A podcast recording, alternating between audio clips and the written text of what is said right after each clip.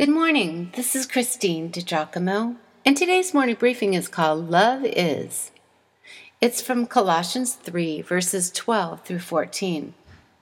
In the 1970s newspapers, there was a little cartoon strip called Love Is. It featured a male and female wearing big smiles and nothing else, with a simple line of writing about some aspect of love. I collected them by the hundreds. My favorite, love is being able to say you're sorry. Paul's next thoughts could be entitled Love Is. So let's love. Listen. Therefore, as God's chosen people, holy and dearly loved, clothe yourselves with compassion, kindness, humility, gentleness, and patience. Bear with each other and forgive one another if any of you has a grievance against someone.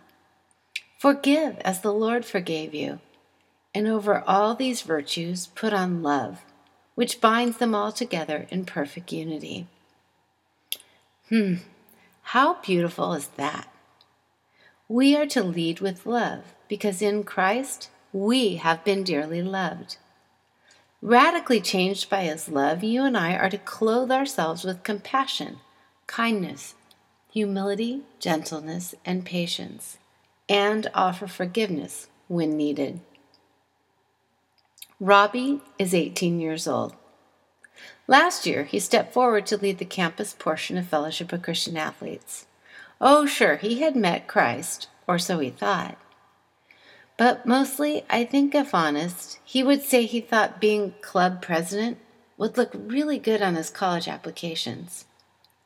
Many conversations about spiritual growth seemed to sail right over his head through most of the year. Then a strange thing happened.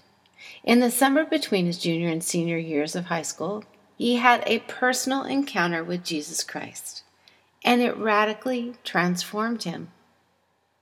At our lunchtime club meeting today, when I asked a roomful of sitting room only students what was different about him, someone yelled from the back, Love just comes out of him.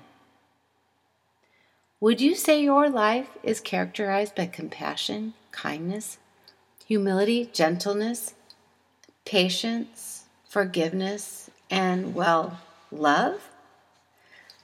If not, then perhaps it is time to spend more time with the lover of your soul, so that his love will rub off on you.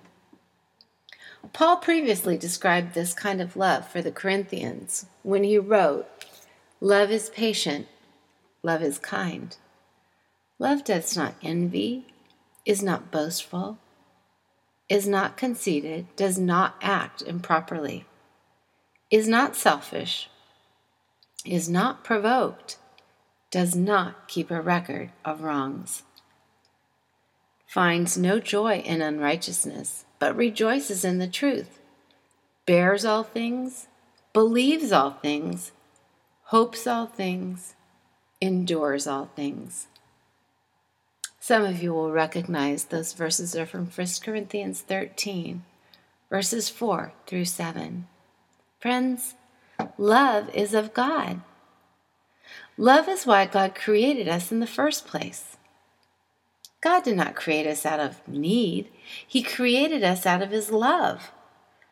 God, who needs and needed nothing, loves us into existence, wholly, superfluous creatures, in order that He may love and perfect them.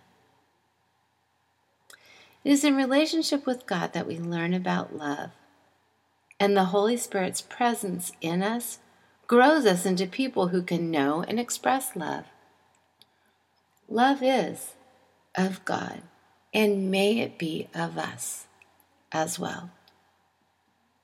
If you'd like to read this, print it out, look up the references, you can go to pastorwoman.com Click on Powerful Bible Reading, Morning Briefings, and again, the title is Love Is.